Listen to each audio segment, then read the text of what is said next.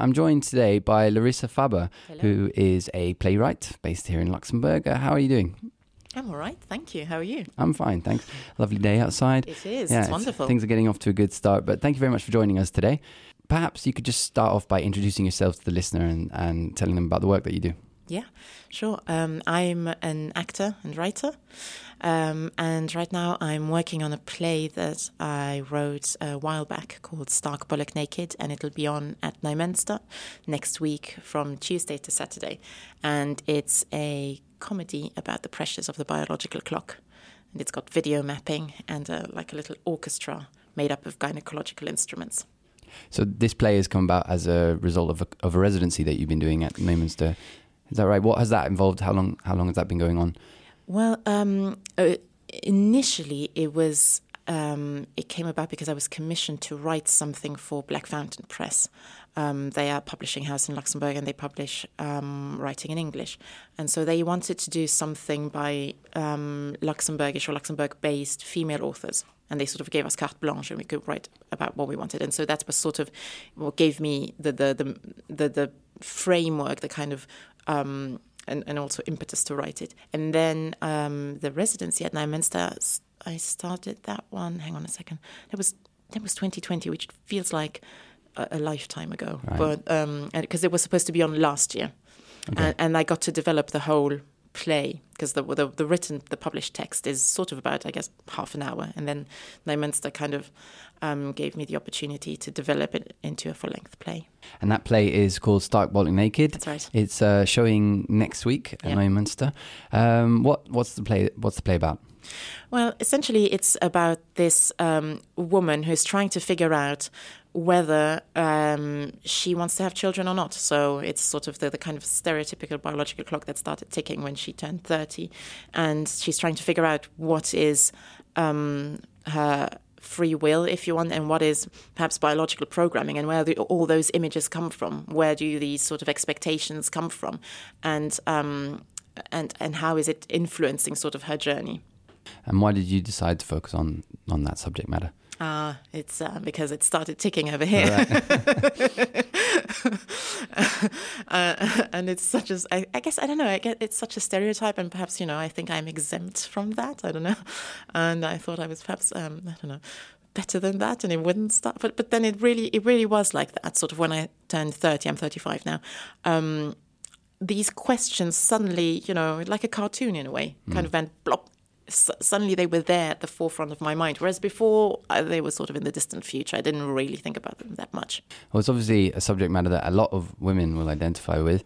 Would you encourage men to come and see the play as well? Absolutely. Yeah. But you know what? It's interesting that you mentioned that because um, just a, a, few days ago, I I saw this video by a data journalist, and she um, essentially spoke about um, male fertility and how little research there is into, in that, that topic, and and how um, well if if there was more knowledge about male fertility, that would obviously widen the conversation and also have an impact on how women feel about this, you know, biological clock ticking, and that it's actually not all linked to the female body. So, yeah, I think it's for yeah everyone. I hope. Sure.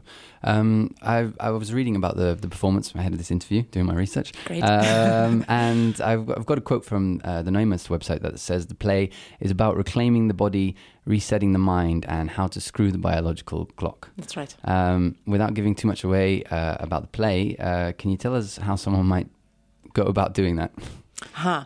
Well, I, I think it's very tricky because it, it really is for, for, that for that particular character. She she sort of, I guess, um, by and by realizes that she is um, playing into things that she's been told or are expected of her, or that she um, and she's starting to question that. But it's very tricky to kind of undo something that is so ingrained, and you try to maybe find out where these um, fears and wants come from, and how you know how um, I guess how free she is to to act on them. You know, I mean, how much is it really sort of biology telling her reproduce now, or it's really oh I want this because of this and that, um, and it's really at the very end, I guess. I mean, she has to go through certain things that are unexpected. Uh, and so the play is uh, it's a small cast. It's you and one other performer. Is that right? That's right. Yeah, it's um, the composer Catherine Kontz, and actually, you know, I mean, initially she wasn't supposed to be on stage. It's a very interesting process. I guess you know, it's part of the the residency and sort of, I guess, um, making theatre.